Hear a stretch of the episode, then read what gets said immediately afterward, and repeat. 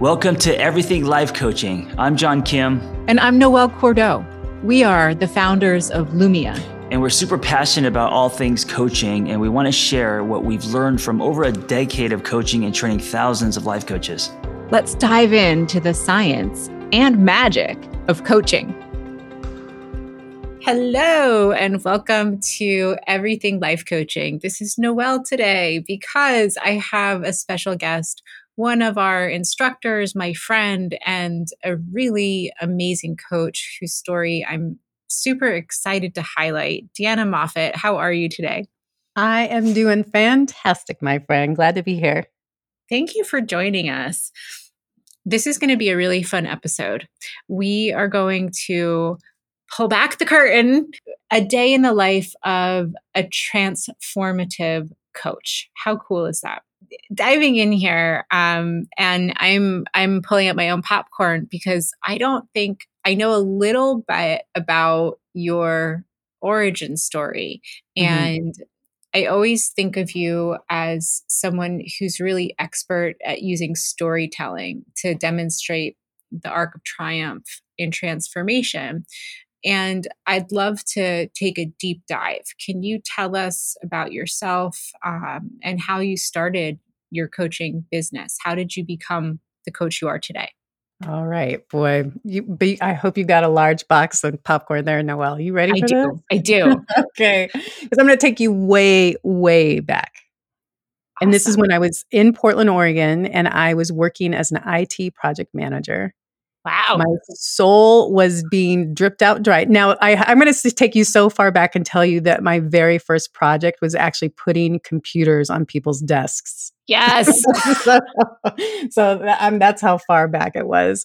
Um, and I, I was really good at what I did. I was great at building teams and I was great at creating a, and a belief that people could do what they thought was going to be difficult or hard.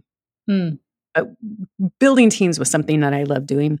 Um, and but my soul that was not the job that my soul wanted to have and i was getting paid really well and you know i had a house but i started doing improv on the side and that i loved doing and i did that for a couple years in portland oregon and um, had a partner at the time and he I bought a house and like literally six months later, he goes, I'm going to move to Chicago. And I was like, what? I, can't, I can't move to Chicago now, but we were both doing improv. And I said, well, you know, you go out there and figure, figure yourself out and I'll see what happens. And he was out there for about six months and he, he was patching things together. And I thought, oh my gosh. And truthfully, I said, if that dum dum can do it, I, I can do it. so there you go. I ended up quitting my job, selling my home because I had bought it myself using the um, the equity on that house, I moved to Chicago and just completely turned my life around and went from a very corporate world at the tender age of 36. Now, if you know anything about improv in Chicago, the average age is about 24 years old. Mm. But I come in, you know, with, you know, a history of doing in the corporate world and I started taking classes and I realized that business background was really helpful because what I didn't know was there's a whole world of corporate comedy. And, you know, you're hired to go into companies and organizations and you're hired to come in and facilitate doing improv, showing how what we did on the stage was directly applicable to everybody, especially leaders. You know, no one has a script. So, how do you really stay present and listen to someone else? How do you value other people's ideas, which is all that we were doing when we were performing improv? And uh, so I started my facilitation using those skills, using the improv skills. And I had a great time. I traveled all over the world. I w- lived on cruise ships for like 18 months of my life. Um, but ultimately, I was not a Midwestern Chicago girl. And I knew I wanted to come back to the West Coast. So I came to Los Angeles, moving out to Los, Los Angeles with the same partner. Uh, about three weeks after arriving here, that whole relationship imploded Oh. And that's okay. It turned out to be the best, I think, for him and I. But at the time, it was really scary and painful. I uh, wasn't coming, planning on moving to LA without a second income, but I had to figure things out. And I was now doing not only improv facilitation, but I was working for companies that I was coming into and using their content to facilitate for large companies all over the place, right? So I met John Kim at a CrossFit box. You know, I remember that. Yeah, because I, I I actually know exactly where that is in Las yeah. Feliz. And, and and aside, it blew my mind that there is such a thing as corporate comedy. Oh yeah. I mean, just the term alone broke my brain. I recovered. We're back, and please proceed. So for right. for for those of you who don't know, I don't know how you would know if you're listening to this podcast. John Kim is my friend, my business partner. Uh, he was the one who who kicked off the business that is now Lumia all the way a million years ago, and mm-hmm. you all were doing CrossFit. Yeah. And he was running these groups in the CrossFit box called Mindset Classes for the Athletes. I, you know, I'm not ever sure I considered myself an athlete, but I was really interested in psychology. And so would go to these classes. And I think after about the third or fourth one, he goes, Yeah, and I also have a life coaching school. And I was like, What? I, re- I wasn't even sure what life coaching was. But because I'd spent now so much time doing corporate facilitation, I thought it would just be another great tool to have in the toolbox. And so, you know, I went through it and it was, you know, it was one of the earliest iterations. And I, I think we had what, maybe six facilitators, eight facilitators at the time. Yep. Yep. I never went and had a peer coaching session. Like after I graduated and, and John, you know, and we were friends and he goes, well, what'd you think, Deanna? And I said, boy, John, I don't know. I said, you know, I think you have a therapist background.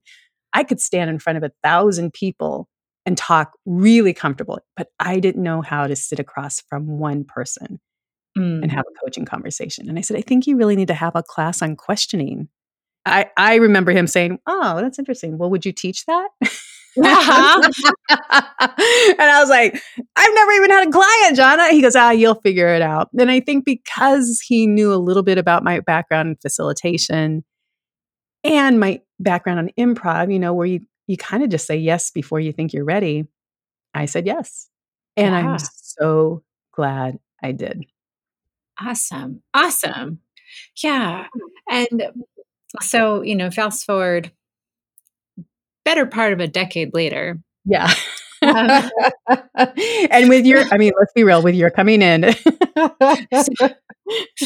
build the company, you know, um, uh, it's, uh, you know, fast forwarding, kind of thinking about that journey, I think, you know, first of all, thank you for for sharing your story of of all of the different twists and turns along the way. And I think that the stories of of how we arrived at becoming a coach are really important because a lot of people circle the space for a really long time. And a lot of people also work adjacent to this space as you did as a trainer before really diving in and getting their their feet and their claws into um, their own practice. Um, so what was the turning point for you? When did you begin to look at yourself as a coaching practitioner and make this shift towards a group and client based practice? Yeah, I think um, you know, I think I I for my own authenticity, I reached a point where I could no longer just teach the class without having some of my own experience to bring into the room. And I was going into companies and facilitation and I realized I had just so many missed opportunities of just telling the participants of whatever room I was in that I'm also a coach. And the moment I started doing that, well, then I had people coming up after after me, you know, and wanting to talk to me about the possibilities. And so that was how I got my first clients. Was was the simple act of just starting to tell people that I was a coach. Yeah, and, that um, yeah. I often say that you know our our clients are all around us. Mm-hmm. And I had someone tell me, and I love this analogy that, you know, simply using social media without any kind of other connections is kind of like going into a bar, standing up on it in a really crowded bar and saying, I'm single and I want to date someone in here. Ah. and everyone you know, looks at you like, oh, okay. Versus sitting at the bar and just turning to the person next to you and having a great conversation. And I I think yeah. that for me is is really was just starting to have conversations with people. Yeah. I mean, and at the same time, going into a bar and uh, like standing up and announcing that you're single and you'd like to date might be a very effective tactic. I, For sure. Oh my gosh. I'm gonna say I know plenty of people who are super successful doing that for sure. I- i- in dating or on social media. on social media as coaches. I really do. Yeah, like I have a couple totally. of people, but it wasn't for me. That just wasn't necessarily my game. Um, and so for me, it's been it's been a process, I think, of experimentation all the way through, and you know, trying things out. I've tried so many things, but that's the fun part of it for me. I'm not afraid to fail. I think I'm more afraid of not trying Mm. to see what will happen. and absolutely and you know um, where my brain is going is is in the similarities between us um Mhm. i had a really similar start with my coaching practice uh when i went through coaching certification it was 12 years ago and at that time coaching as a concept was still in its infancy. So when you and john and i were were kicking around um, in the in the olden early days not many consumers had an idea of what coaching was what it would be like to hire a coach what it could be like to work with a coach. And at the same time, I was also studying applied positive psychology, which combined with coaching, I might as well have been an alien as far mm-hmm. as, you know, what, what the public's consciousness was as far as, you know, what this is. And I began giving little talks and lectures anywhere I could. I spoke to women's cancer survivor groups. I spoke to um, administrative staff at universities. I went to all of the different salons and spas in my area and said, Hey, do you want to have a speaker for women? And every time I did that, and I mentioned that I was a coach, it was the juicy nuggets of what I was talking about combined with access to me as a human that somebody would come up to me and say, Hey, I could, my mother, my father, my brother, my sister could maybe benefit from talking to you. And that was how I very slowly built my practice. Um, I also did improv in college. Oh, I did not know this, Noelle. I did, I did. And what really resonated with me about what you shared is this idea of doing something before you know how it's going to turn out. Mm. Uh, I actually started with improv when I was in high school competitively, and then I did it in college as well. And I don't know that I had so critically thought about how those early experiences combined with the curiosity of coaching might have shaped me Mm. into a person that takes action without knowing exactly how it's going to turn out. Yeah. I think that that that's a wonderful connection. And I'll be real, I wasn't always like that. You know, I didn't I, I didn't go and do improv like I said until I was 36. I was very much conditioned to get out of school and I didn't even go to college right away. My, I went to college because my workplace paid for it. You know, my parents were like, soon as you get out of high school, you got to get a job. Mm. And I was paying my mom rent at 18 years old because that was just the the ethos of our family of like, oh no, no, we're a working family. This other stuff isn't for you. So so the idea of going off and doing something completely different really was challenging my own thought process and what I thought how the rules really worked for me. Mm. Yeah. Coaching did that for me because it was so out of the norm Mhm. of I you know, I, it doesn't really happen anymore, but um over the decade and change that I've been in this space, I've had so many people tell me that my livelihood is not a real thing. And I'm like, okay, you know, cool, great, thanks. Um, and you know, it, it it truly is. So, Mhm. you know, fast forwarding, taking that, pulling that lens um, all the way out, and thinking about improv, how you practice, your journey. I know that um, from the vantage point today of of a successful coach, you're writing a book, mm-hmm. you run groups. Mm-hmm. Um, how else do you practice as a coach? Where has your story led you? I, you know, I think for me, there is this wonderful mix of I loved performing, but I also know coaching is not about me. So it's this, you know, dichotomy of a part of it is I love speaking. So I created a whole program, which the book is based on, called The Rewrite, which is all about rewriting those core false narratives of who we think we are that are often, you know, we often create in our trauma or they are given to us through our our family handbook as that's passed down. And um, so I, I speak, I continue to do workshops in the corporate space.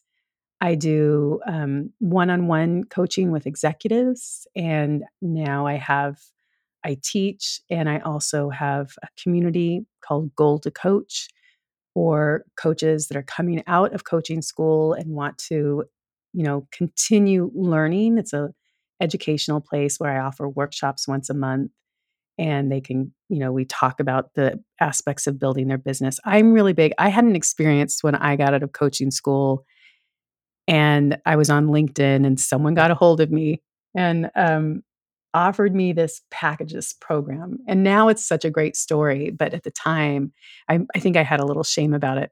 But I spent $15,000 to help Whoa. have this person help me build my business. Yeah.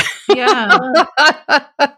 it's a it's a great story now um but it, and i think you know i think for many people who followed his program it probably worked but his program was all about social media getting mm. on social media making sure you're dropping in dms and that is just not where i want to spend my energy so it was a good les- good painful lesson um, that i now understand that there's a lot of different ways you can build your business and I really do believe it's through the conversations you have, whether they're online or offline, on a stage, through a book, through a, a website, or through your blog.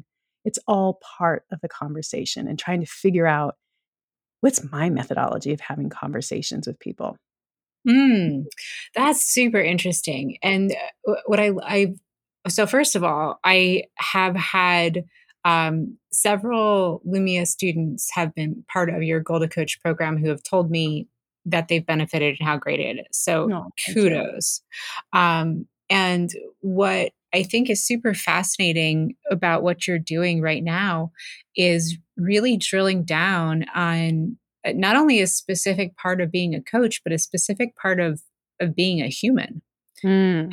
How do you manage and how do you set about um, your conversational methodology with intention in order to create a specific outcome. Yeah. What have you discovered? tell, tell us what you know. well, for me, you know, part of it is, I, again, I believe that our clients are all around us.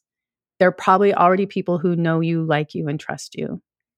Everyone has something they want to create or build or do differently. And if you're willing to be in conversation with someone, and then if you really think you can help them, can you just say, I think I can help you with that? Would you like to have a conversation about it? You know, you don't, you don't, I, there's lots of people who have very specific niches. You know, be in a space where those people are. I don't really have a specific niche. I know I help people rewrite their stories but I know that everybody has a story that needs to be written on rewritten on some level, right? Um, and I I find that again, being present and being with someone as they're sharing and just offering, is that something you want help with? I think I can help you. Are you interested? That's that's it. that, and then you start. So for me, like if someone comes to my website a lot of people will offer discovery calls. I actually offer a coaching session for free for 30 oh, cool. minutes. And anyone can come to my website. I'm now I'm saying that I'm like, oh no. but I, I do that because one, I love coaching. I love coaching more than discovering things, I guess. And two, what it does is it allows people to get a taste of what coaching might be like. Yeah, I I have a really similar process. I I guess I don't think of it um and I don't market my practice. It's it's word Yeah. of mouth only, but um I I usually sit and talk with someone Yeah. and really just talk with someone about who they are, what they need, you know, where they're going to go and um I explain the way that I work, which is a little unconventional um as a feminist coach and I do colonized mind work and then if I feel that I can really help someone, I tell them that eh, with Mhm. absolute sincerity. It is not a sales pitch in any way. It is me being honest. And if I don't think that I can help someone, I also tell them that Yeah. because that's also true that not every coach and client are meant for each other. And it's not good for either party if we're trying to engage in a relationship that isn't clicking on all of the Mhm. different levels. That's really cool. And Yeah. And what can I say? I mean, I think when we're n- new coaches and we're first starting out, I think our, you know, our goal is we got to get clients. We got, you know, we got to figure this stuff out. And I think that there is a space for that. And I understand that. But boy, have I learned that I've got to be just as excited about the potential of this client as the client has in me. Like it does have to be a mutual love affair between, you know, and on a client level of like, I, I want to be inspired and excited about this with this person as well. Otherwise, yes, it is exhausting. yes, and that is such an important message for for coaches is that you matter. Your spirit matters. Your energy matters. The way you feel in session with someone matters. That we we don't have to martyr ourselves on the hill of faulty interpersonal dynamics, um, Mhm. for lack of a better term, right? right, right. It's hard to know that uh, in the beginning, though. I think. it, it, wow, it, it's it's so human specific. I think about it like a first date. You, you, for me, I know right away. Right. Oh, I do too. Oh, what I'm saying, it's hard to know to kind of trust that. Oh it yeah, in oh the yeah, beginning, you just want clients, you just want clients, but it's hard and so I I give you know, grace and space for someone to think, I I just gotta say yes to you know, and and think I can help everybody. But and that's how you that's learn too. Is like oh, when you have those client engagements and and you're in the room and you're like, this feels wonky. Mhm. um, that's that personal dial that says, okay, maybe we need to try something different next time. Yeah. So I, I know that one on one coaching is a limited part of your practice. And one of the things that you do um, quite a bit is is run groups. Mm-hmm. For you, what's the energetic difference between a one on one and a group? Well, um, one-on-one is is really, um, present. You know, I practice really deep presence with my one-on-one clients, and so i I went through a time during the pandemic where a lot of my other work had kind of slowed or it was switching over to virtual. So I really ramped up with my clients and I was exhausted by the end of the day. Um, and I'm sure everyone who practices real presence and with their clients has a tendency to feel that. And so when I started doing group coaching, I just saw the magic of people being in community with other people and being seen not just by me, but three, four, five, six other people, 10, you know, 10 people in a group. And that there is a growth expansion in community that is a little bit different than it is one one on one. And certainly there might be more an idea of more speed that can happen on a one-on-one, but I'm not even sure if that's true. I I think there is an element of being able to come in and share both the wins and the struggle with a group of people who so clearly have each other's back that can feel powerfully affirming and be a great catalyst for moving forward. Absolutely. Absolutely. I uh I work with coaches myself. Mhm. Um and I'm also part of a group. I'm part of a group coaching experience. And for me, what happens is um there's a lot of freedom as a client in a group coaching experience because I get to take my own brain offline a little bit, and I learn so much by observing the strategy of other people that I really like and respect, and hearing the way that everybody else might look at a problem. And I don't feel a pressure to perform in those environments because, as you said, everybody really has their each other's back, and it, it's such um, a great equalizer and comfort. Mhm. Yeah. Yeah. Yeah. So, as we're thinking about, okay, you know, you can do a lot of things with coaching. Your journey has been um, extraordinary from IT to improv to cruise ships to corporate comedy to training. I know you do appreciative inquiry. I know you took the time to become an expert in positive psychology, um, teaching for Lumia, and you know, launching your own diverse practice. What does a typical day look like for you? Well, I think a typical day does not look very typical. I don't I know this this question. I've really created a life that I love, first of all, let me Mm, just say that, and part of the reason that I love it is it is it allows me to be diverse in the sense of, like, you know, one thing I didn't touch on was that I, you know, teach storytelling. And so, mm, like, I have a workshop that's coming up with a a dear friend who runs a nonprofit. She wants her board to go through something. So, a lot of it is my day is I spine I spend time being creative, whether that is creating new workshops, new offerings.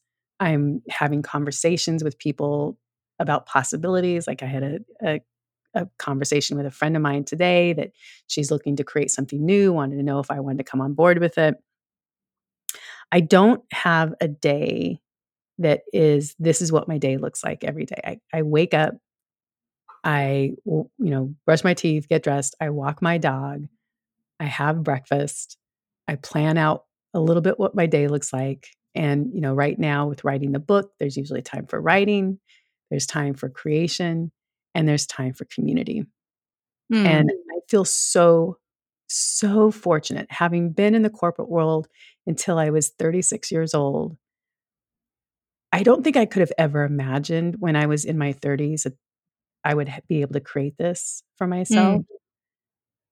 And I feel very, very grateful that I let go of what I what I thought the world was supposed to look like. Oh, yes. I'm so glad you did.